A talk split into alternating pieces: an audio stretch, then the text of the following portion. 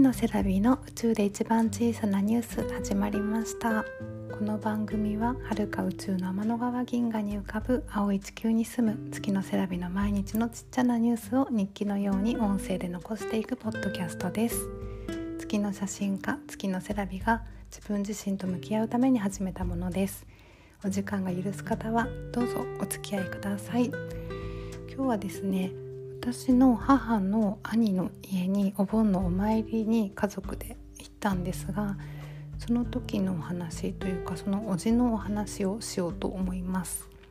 というのもですねこのおじがすごく多趣味で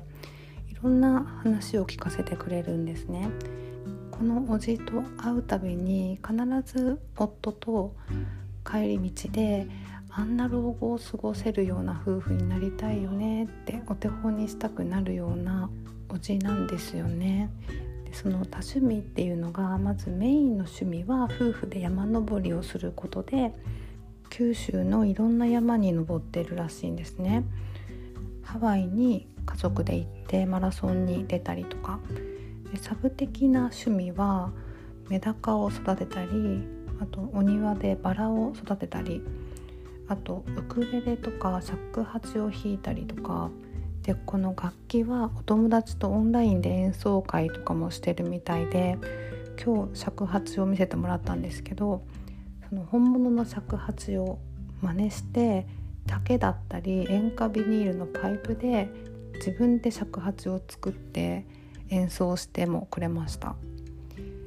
とね遊びに行くと必ず手料理を振る舞ってくれるんですけど今日はおじがもらった梨が届いた時に傷ついてるのがいくつかあったらしくってその傷ついていた梨を使って梨ジャムを作ってくれてました。で去年のお盆は手作りのところてんを作ってくれていてこれは天草を煮出して作ったらしくってところてんっていろんな食べ方があるんですけど九州だからかなうちは冷たいところてんに白ごまをかけてポン酢とおろし生姜をかけてつるつるっと食べるのが夏にぴったりですごく美味しかったんですよね。あと冬に遊びに行くとそのおじの孫が芋掘り体験ができるように畑でさつまいもを育ててるらしくってそのさつまいもを使って自作の焼き芋機でホクホクの焼き芋を作っておもてなししてくれたり本当にね日々を楽しんでるなっていうのが伝わってきて将来あんな老後を過ごしたいねって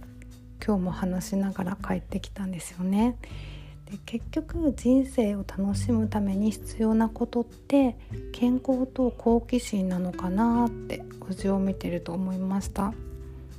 なのでね私たちも栄養をちゃんととって良質な睡眠をとれるように日々気をつけていこうと思いました。ああと運動もね大事ですよね。で明日は月曜日なので月の日ということで月にまつわるお話をしますが月にもね地震が起きるらしいんです。明日はそんな月の地震についてお話ししようと思います。ではではお楽しみに。バイバイ。